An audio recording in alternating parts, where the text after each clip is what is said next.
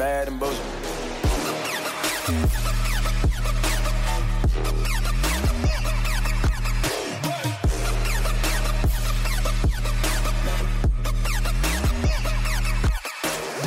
Welcome to the Bad and Bitchy podcast. I'm Erin. And I'm Erica. Erica, welcome to a post election world. Yay. uh, we are back on the mic, and uh, you know what? Same, different day, same bullshit, really. It's really what, what it's at. Well, I mean, I just, I don't know. I, I just think like, even though like parliament's not sitting there's still a lot going on and there's a lot of issues that started before pandemic or during pandemic that had not had not been addressed in um, in the election or basically anybody's platform. I, I feel like we're living in two parallel universes in this mm-hmm. country. Mm-hmm. And and that is disturbing to me. Yeah, and that's kind of always been the issue with the Ottawa bubble, right? Like issues here so that we as Ottawans and as like people who are very interested in politics think are you know the be all end all the most important thing whereas you know i talk to my family back home in bc and they're like we don't care. Yeah. And that's that's one of the big things that i continue to use facebook for is to see what the conversation is with quote unquote normals mm-hmm. and what issues they care about and what things i think are important whether or not they've actually penetrated. Yeah and yeah and so it, they so they so rarely do but what does that say about media then well that's the issue right because like you know, as news organizations continue to cut their more local coverage, it's becoming much more national in its focus, but it's not necessarily the most relevant to people's day to day lives. And even if it's covered locally, it's not covered nationally. Yeah. Everything is about the pandemic all the time. And I'm tired. Yeah. I'm just tired. Like there's other stuff going on and it seems like anything pandemic is even the most minute details are always reported and other stuff like the stuff we're going to talk about today is it's just not and, well, it and it's me, like and it's front page news right like it's yeah. the a block it's the front page whereas like you know after 19 months of the pandemic barring any sort of like massive change that stuff should be like in the middle of the paper exactly exactly anyway let's get started. So, first, a couple housekeeping things. Make sure you are fully subscribed as a paying subscriber to the podcast. Make sure you are getting full episodes. Um, in addition to full episodes, you will also get random things that we send out. Uh, we sent out our lists of questions that we were going to ask party leaders during the election and didn't get to. Um, we've got a whole bunch of other special things coming up in the next few months. So if you are not currently a subscriber, head to badbitchypodcast.substack.com. And no, I have not fixed that URL yet, so uh, working on it. Erica is also going to be involved in two events uh, next week. So on October 20th at 7 p.m., she will be moderating a conversation with our friend Celina Caesar Chavannes uh, about her book, Can You Hear Me Now? And then also the next day, Erica will be um, helping kick off Ottawa's Ask Women Anything fall season in an hour long discussion on October 21st at 7 p.m. And actually, actually, Erica, we are hosting our first post election Twitter space on October 20th from 12 noon to 1 p.m. Eastern time. So join us if you can. All right, Erica. So this week in feminism, we're going to focus primarily on um, what's been going on at Fairy Creek. And this is something we wanted to talk about during the election, but just didn't get a chance to because there were so many other things going on. But like you said, it is something that has been on our radar. You know, we really wanted to make sure we put it at the fore of, you know, our first episode back. With 882 arrests so far, the old growth logging protest at Fairy Creek is now the largest act of civil disobedience in Canadian history. These events represent a critical moment in BC's recurring history of conflict related to ecological values and the forest industry, recalling the war in the woods and the Clayoquot protests of the early 1990s. In early August 2020, a blockade was set up on a ridge close to the Fairy Creek watershed after it was discovered that a subcontractor of the logging company, Teal Jones, what a weird contractor's name. Yeah. Um, was uh, building roads into the Fairy Creek area. A week later, the river camp was set up to block an access point into Fairy Creek. So, for those who don't know what Fairy Creek is, Fairy Creek is the last unlogged old growth valley on southern Vancouver Island. It is the oldest, uh, the oldest and biggest of the trees in the area reach up to 9.5 feet in diameter. Mm-hmm. And because I'm a nerd, I wanted to figure out what the circumference circumference was. And so basically the circumference is two times pi times the radius. And so the circumference of that tree comes close to 30 feet. Holy shit. Yeah. Yeah. big ass tree. I know. okay. I know. I really wanted to like make it a visual thing. And yeah, I can't It's like as big as my house. So old what do so what do okay, so what do the old growth forests do? So Why are they so important? They are ancient ecosystems that protect biodiversity. They're home to endangered animals, they are natural carbon sinks, and once they're logged, they're gone forever. There are trees in the Fairy Creek watershed that are estimated to be over 1,000 years old. Wow. Yeah. And so these protests are being led by a BC based organization called the Rainforest Flying Squad. The Fairy Creek watershed is in the Pacheedaht territory, and the Pacheedaht First Nation elected leadership distanced itself from the logging protest activity in 2021, citing their right to manage territorial resources within their resource stewardship plan. Teal Jones, the logging company, signed agreements with the Pacheedaht, and the nation signed a revenue sharing agreement with the province in 2017 for all timber cut on its land. But members of the Pacheedaht and the Ditidaht and other First Nations are part of the demonstrations against old growth logging. I wonder how much of that is generational. Yeah, I agree. I think that it makes sense that First Nations want to profit off the resources on their land. And so, yeah, having this revenue sharing agreement makes sense. But at the same time, the younger generations recognize that climate change is an issue and all of the biodiversity related to the old growth forests and how that will then change the the ecosystem that they live in.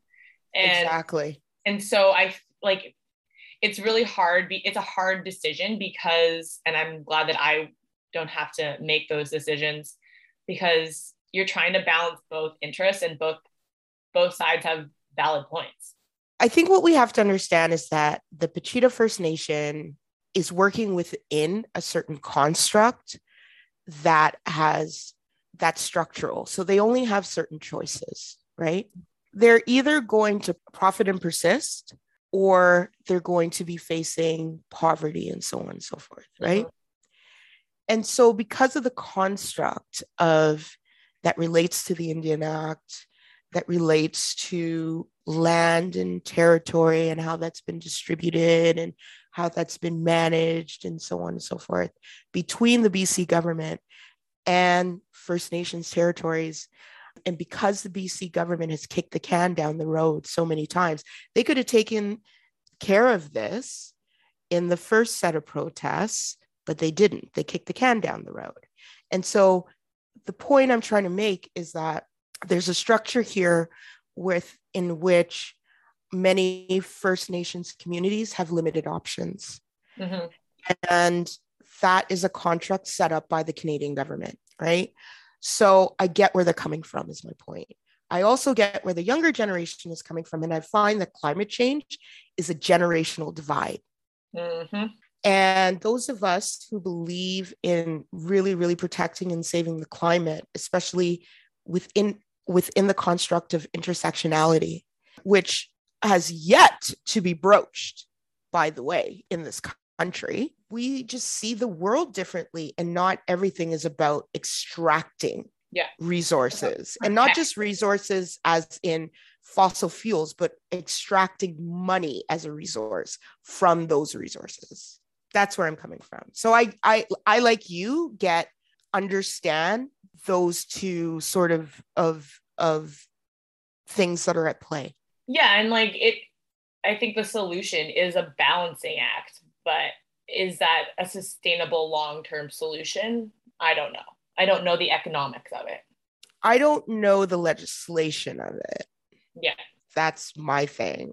I really do think that one of the things BC and and Canada writ large needs to needs to talk about and be concerned about is our economy based on resource extraction.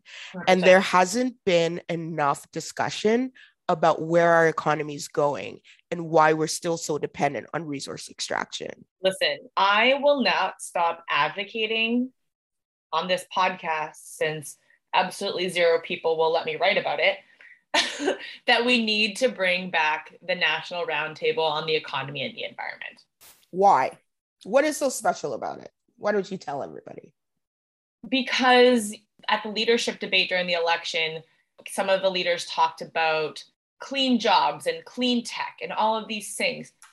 Well, great. That's awesome. But it's part of a system. And Eric and I talk about systems all the time. All the time. And that, you know, okay, sh- sure, we're going to move to clean energy and clean tech. Great. Well, what are the downstream effects of that? Yeah. Do we have the workforce to fill those jobs? Okay. If not, then what sort of programming, educational supports are we going to provide Canadians with in order to skill them up or reskill them to move into these new industries? Exactly. And and what does our lot what do our lives look like with these new industries? That's what I want to know. Yeah. I want to know how our lives are going to change and I want to know so the New York Times, and I think I've mentioned this before, uh, the Daily podcast mm-hmm. did an excellent job. They had a January, it was in January when they decided that climate change was a national security issue. Mm-hmm. Yeah. Which I thought was smart as fuck. Yeah. Okay. If only we could have that kind of thought process here. But anyway, I digress. The New York Times did a whole episode on climate and what that would look like in terms of our daily routines. And I have yet to hear that. I have yet to hear any sort of reporting beyond beyond high level government targets that nobody knows how that actually manifests itself into everyday life. Well, exactly. And, you know, without the national roundtable on the economy and the environment, we won't understand. Okay, okay, okay. What did it do? it basically like did independent studies that related to um, how things like um, wind energy will impact the environment and cost savings, et cetera, et cetera, et cetera. Okay, also, so it was the research arm of this climate transition, is basically what you're saying. Yeah, and you know we've got cabinet committees. We there is a an economy or there was an environment cabinet committee, which is great, awesome. But the cabinet committees don't do the research. They're not like other committees that bring in witnesses or whatever and that are run by the Library of Parliament. Cabinet committees serve one purpose, and that is to quote unquote have discussions. They're not really discussions about big policies that the public service brings to them.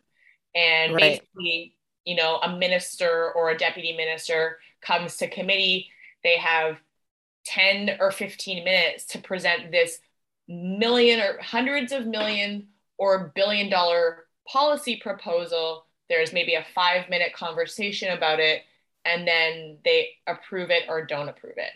Right. And So there's not much evidence based discussion. the evidence base is, in theory, coming from the public service. Bye. But they're not. But they're not. But they're not necessarily doing the original research. No, they're not. they're, They they're don't do aggregating other research. Exactly. Exactly. I think that's what I think that's what those are the nuances of the public service that of course you and I know um, that the information that is going to cabinet committees is from the public service and that comes down from working level which is as you say it's true it's an amalgamation of research that's coming from the department for example Mhm. so, what that means, I don't know how they choose the research in that particular area. Some how which research is important is really determined by public service officials. Mhm. So, if they don't think that environmental racism is a thing, they won't present it to cabinet. And let me tell you something most of them are white males. They don't think it's a thing Yeah. But So- also, that's how the system works and you know since we're always talk about systemic change i do think i'm a big believer that i don't think the research and the primary advisory services should come from the public service i'm sorry however when you get into think tanks then you chart, start to choose think tanks that are based on your ideological bent and Yeah. that's the problem Yeah. so like we're we're kind of caught between um there's one set of like of disadvantages versus the other totally. And you know, in the event, and I've mentioned this on one of our during one of our discussions with David during the election, is that in the event of a massive earthquake in BC, there's a very excellent chance that we will be thrust into a, a recession. right Because the fiscal so climate causes recessions as do pandemics shocking Yeah. oh by the way as an aside at the daily today so that's friday october 15th Mhm. had a good episode on supply Great- chain Great episode. Great episode. great episode and by the way stop listening to conservatives on the economy because they don't know shit because all i hear is pierre poilievre talking about oh justin trudeau's debt caused inflation. It's like eh, it doesn't really work that way. I believe the inflation is being caused by supply chain issues. Yeah.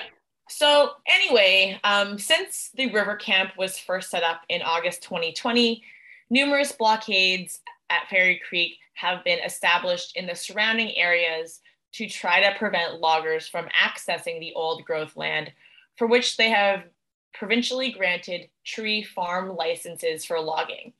These tree farm licenses are often also referred to as TFLs. So on April 1st, 2021, the BC Supreme Court granted Teal Jones an injunction banning roadblocks at numerous entry points into Tree Farm Licensed Area 46, which is where most of the blockades had been established. You know, about six weeks later, on May 17th, the BC RCMP announced that they would be enforcing the injunction. Police established a checkpoint and an exclusion zone for protesters outside the area where the injunction is now being enforced. BC Premier John Horgan told the Fairy Creek protesters in April to quote unquote move along and then also respect the wishes of the title holders to the land, including the Pacheedaht First Nation. move along isn't that what when i hear move along all i see is like black protesters right before they turn the dogs and the water hoses on them that's what move along means to me but carry on The province released a review in September of this year of how old growth trees are logged in BC and committed to 14 recommendations that would make forestry more sustainable. Okay, sure.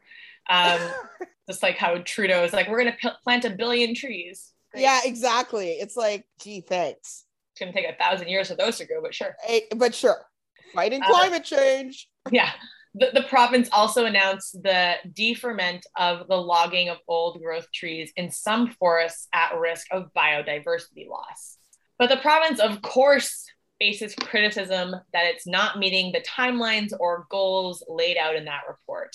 But going back to June 2021, Premier John Horgan approved a two year deferral of 2,000 hectares of old growth logging in Fairy Creek and nearby Central Walbran at the request of three First Nations. Weird. Didn't you just tell people to move along and respect their wishes? Mm, weird. the federal liberals, who, as we know, have been newly reelected, have pledged to set up a $50 million fund to help protect old growth as a way to help slow the decline of biodiversity. During BC's pandemic election last fall, the incumbent provincial NDP, aka John Horgan's government, also promised to enact all recommendations from an old growth strategic review if initi- it initiated. Okay, I have a question. Is John I... Horgan secretly not an NDPer? I would say. Or, or, no, no, no, no, no, no. Let's look at it from the other side. Can we mm. trust the NDP with climate? All right, so that does it for this episode. If you are not a paid subscriber and you want to listen to the full thing, hit us up badbitchypodcast.substack.com. Become a paid subscriber for as low as $7 a month or an annual subscription for $75. It's a little early. You can also um, gift them to people, which is kind of a really cool feature of Substack. So maybe you know someone who is interested in the things we talk about and they aren't subscribed and maybe they can't afford a subscription. And so you want to give them one. What a treat. We They're going to love you. They're going to love you. Truly. We will be back next week after the cabinet announcement. So we'll be out a little delayed, but uh, we'll have some thoughts. I guess I guess that does it. Erica, it's great to be back. It is. Let's see who um gets defense. so I'm I'm waiting with bated breath. Mm-hmm. Join us on October 20th for our Twitter space at lunchtime, 12 noon Eastern, October 20th on Twitter. And we will see you then. Bye. Bye.